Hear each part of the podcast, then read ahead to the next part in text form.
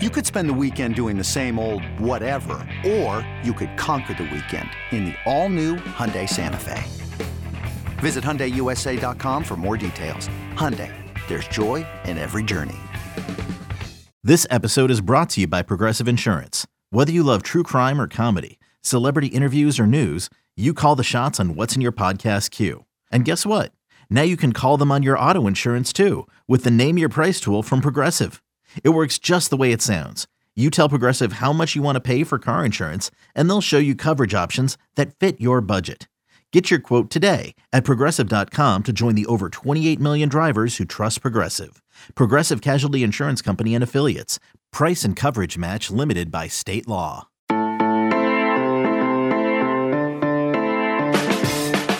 Those who spend are generally successful. Now, it's not always about the money, but having the most certainly helps. It is Friday, April 7th. This is the College Football Daily. I am Lance Glenn. The numbers are out for the top recruiting spenders this past cycle, thanks to a recent USA Today report, with Georgia leading the way once again, spending $4.5 million on recruiting the 2023 class. Clemson is second, Texas A&M third, Tennessee fourth, and Oklahoma fifth. And joining me to discuss these numbers and to talk about some of the biggest spending surprises is 24-7 Sports national college football writer Brad Crawford. Brad, how are we doing? Thanks so much for coming on. Really appreciate you giving me some time. Thanks for having me, man. This is going to be a very interesting episode to see if the ROI for these programs inside the top 10, just outside the top 10, has been worth it the last three or four cycles. And that's really the name of the game, right? Rate of interest, rate of return. You want to spend money, but you want to spend that money wisely, and you want to get the biggest bang for your buck. And let's just off the bat talk recruiting spending versus recruiting budgets, because those two things differ. And I don't think people sort of understand what one means compared to the other. So can you just kind of explain the difference really between spending and budget when it comes to recruiting? Yeah, as you know, there's a ton of factors that sort of go into this recruiting spending versus recruiting budget. Those two not to be confused with one another.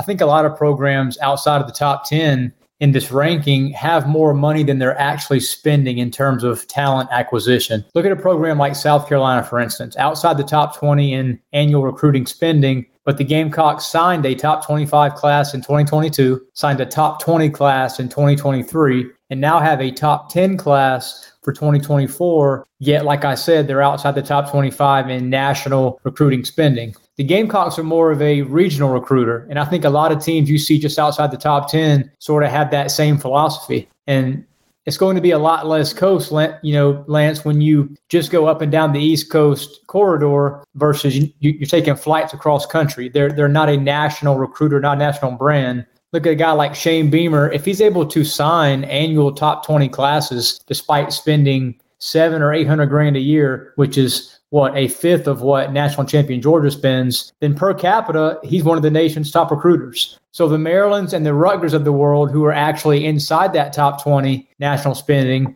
it's going to cost more considerably when you travel in New Jersey versus Columbia, South Carolina. Hotels are more expensive in the upper Northeast versus the South. And all that kind of stuff adds up in recruiting spending. I mean, you look at Texas, spent approximately $300,000 during a three-day visit from Arch Manning at official. That's a quarter of what most programs in college football spend annually on recruiting. Now we're talking about a transcendent recruit, number one player in the country according to our rankings. So $300,000 for Arch Manning is a drop in the bucket, but it's not something that, you know, the majority of FBS programs can afford to put into one player. Yeah, you're right. And you bring up a good point. Obviously, traveling in the upper Northeast corridor, specifically in New Jersey, it costs a lot. I know, obviously, I travel in New Jersey and live in New Jersey every single day. It is not cheap, to say the least. And you look at a team like Georgia, right? We said it. They're at the top 4.5 million. They're a national recruiter. They take a lot of flights to go see a lot of prospects nationwide. Had guys from Pennsylvania, from California, from Nevada. Obviously, in the South, they recruit too. But when you have to travel across the country, that's going to cost more than just going a few states up and down from where you are. That's obviously all in driving distance. Even regionally, I mean, you see Kirby Smart on social media. He takes a helicopter everywhere. You don't.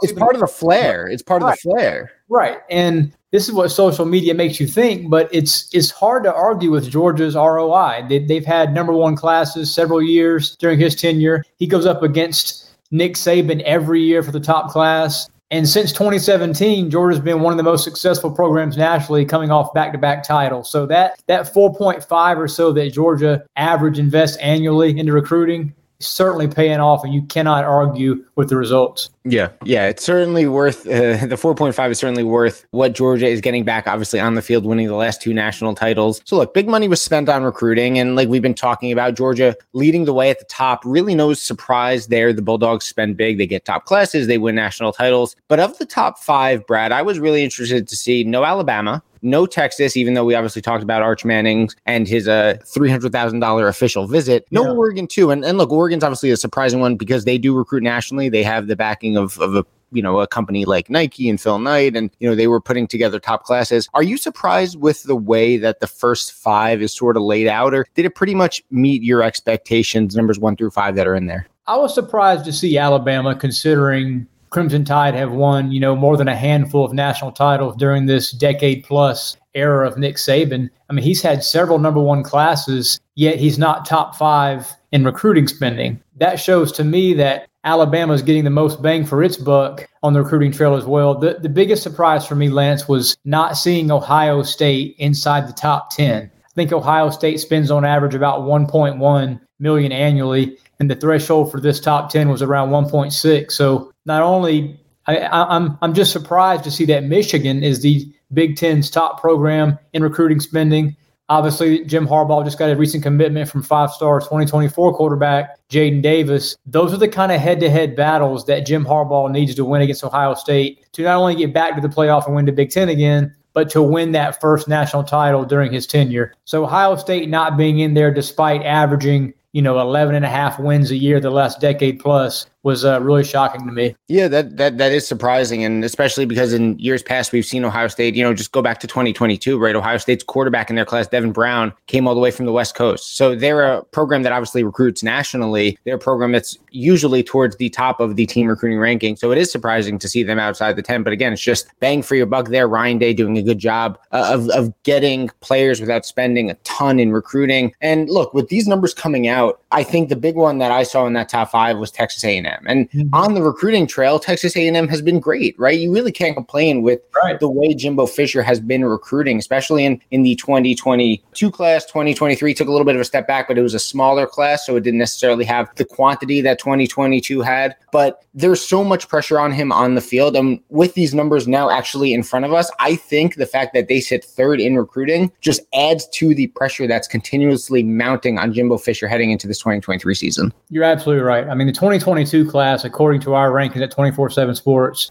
was the highest rated signing class ever, not just in the SEC, but nationally. I think there was 8 total 24-7 Sports composite 5 stars for the Aggies. And right now there's no ROI on that, you know, and into the season in December, Texas A&M had more transfer portal departures than any program nationally because Jimbo Fisher went 5-7 with, you know, one of the best rosters in college football. That cannot happen again. I don't care what the buyout is. I think after the 2023 campaign, it's still around $65 million. Jimbo Fisher fleeced Texas A&M on this 10-year contract he signed several years ago. So far, he has not done enough to warrant, you know, the 10-plus million or so on annual average he makes on that. He's a very good recruiter. It's obvious Texas A&M, its boosters, and its NIL collective have invested millions and millions of dollars into talent acquisition, which is how you win in the SEC. But no playoff berth to show for it, no trips to Atlanta, SEC championship game. 2023 is a huge year for Jimbo Fisher and the future and the health of that A&M football program. And, you know, I said at the top that obviously those who spend are generally successful. And look, like I said before, Jimbo Fisher and Texas A&M on the recruiting trail have been very successful. But we talk about rate on return. We talk about getting a bang for your buck,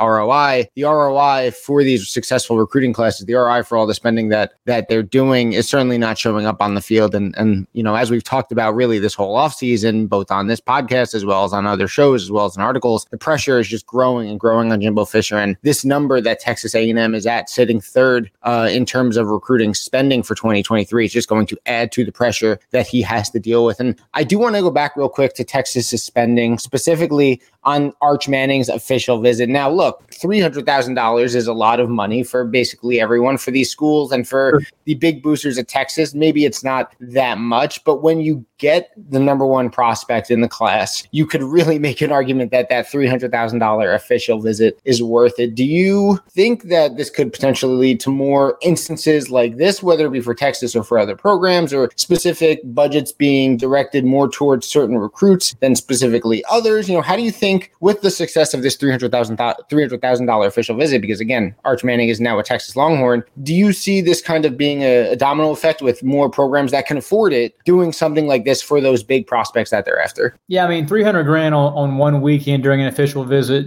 feels like an astronomical amount, but when it's a transcendent, potential program-changing player like Arch Manning, especially at the quarterback position, we've already seen Steve Sarkisian sign Quinn Ewers. I'm sure he cost a lot in recruiting, and now Arch Manning, the money that they've put into him to, you know, further the Longhorns, I think it's worth it. You know, Cooper Patagna, one of our national recruiting analysts here at 24-7 Sports, back in March, I think it was, he called it the cost of doing business. And isn't that what it is, Lance? Like, in order to sign those, you know, top tier, top 10, five-star type talents, you're going to have to open the pocketbook and show that kid that, you know, he's top priority for you. I think during that visit, it's been revealed through, you know, various reports that some of the amenities that Manning and other guys on that visit enjoyed were, you know, tomahawk steaks, a 3-night stay at the Four Seasons Hotel, photo shoots, an ice sculpture. I mean, stuff that, look, I mean, college football facilities used to be the thing that recruits were all excited about on campus. Well, now they need to be wined and dined at five-star restaurants for, you know, them to prove during the, you know, courting relationship that you're into them and you're sort of the top face of that class. So I think for the top tier guys, several $100,000 is, you know, well worth the investment, and especially the return you're going to get over the next 2 or 3 seasons for those future first rounders. Man, what it is to be a top recruit in today's society, let me tell you. Yeah, trust me, neither will I, Brad. You know that. And I also think with Arch Manning and this astronomical number that they spent on this official visit, right? So much of it was obviously getting Arch Manning, but it's also what follows when you get Arch Manning. Sure. Right? You spend $300,000 on this visit, you end up landing Arch Manning, obviously Texas did. And it's not just the cachet of him coming into your program and him joining your class, but he obviously brings so many other recruits with him. So you spend $300,000 on Arch Manning, but you really got to think about it. How much or how many recruits did that 300,000 get? It's probably more than just Arch Manning. You know what I'm saying? Yeah, and not to mention, I mean, let's say Texas makes the playoff maybe this season, maybe makes the expanded playoff 2 years from now. They're going to get hundreds of millions of dollars because of that exposure. So $300,000, even if Arch Manning's a bust, it's a drop in the bucket, like I said, and it's just you have a wave of momentum heading into 2023 season. I know Arch Manning likely will not get a ton of snaps, but like you said, I mean, the guys he was able to bring in with him, got a 5-star receiver because of Arch Manning. Some of the guys in 2024, you're going to want to play with one of the best quarterbacks, at least on paper, in college football, right? So like you said, these guys that you're able to sign at the top of your recruiting classes, not only does it work this cycle, but for, you know, 1 or 2 cycles to come, it certainly helps. It certainly does. And, you know, you said it, a 5-star receiver ended up going to Texas, Jonte Cook, a 5-star running back in Cedric Baxter, a 5-star linebacker in Anthony Hill. And sure, they spent the $300,000 on Arch Manning and the official visit that he took. But again, you got to think more in depth with it. That $300,000 could have helped bring all those other guys to Texas. So it's more than just spending it on Arch Manning. It's spending it really on building your whole class. Remember to follow Brad on Twitter at bcrawford247 and check out the full article with all of these spending 1 through 10 over at 247sports.com. Brad, thanks so much for coming on. Remember to give us a 5-star rating and a review on Apple Podcasts, and make sure to head on over to the 24/7 Sports YouTube channel and click that subscribe button. So for Brad Crawford, I am Lance Glenn. Thanks for listening to the College Football Daily, and have a good weekend.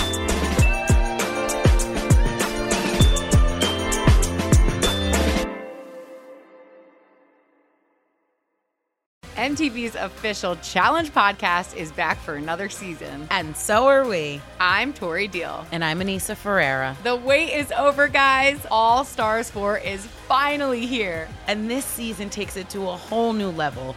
Old school legends, modern power players, and ex-lovers are all competing in Cape Town, South Africa for the prize of $300,000. And we're going to be right here along with you fans, covering every episode on the podcast. Listen to MTV's official Challenge podcast wherever you get your podcasts.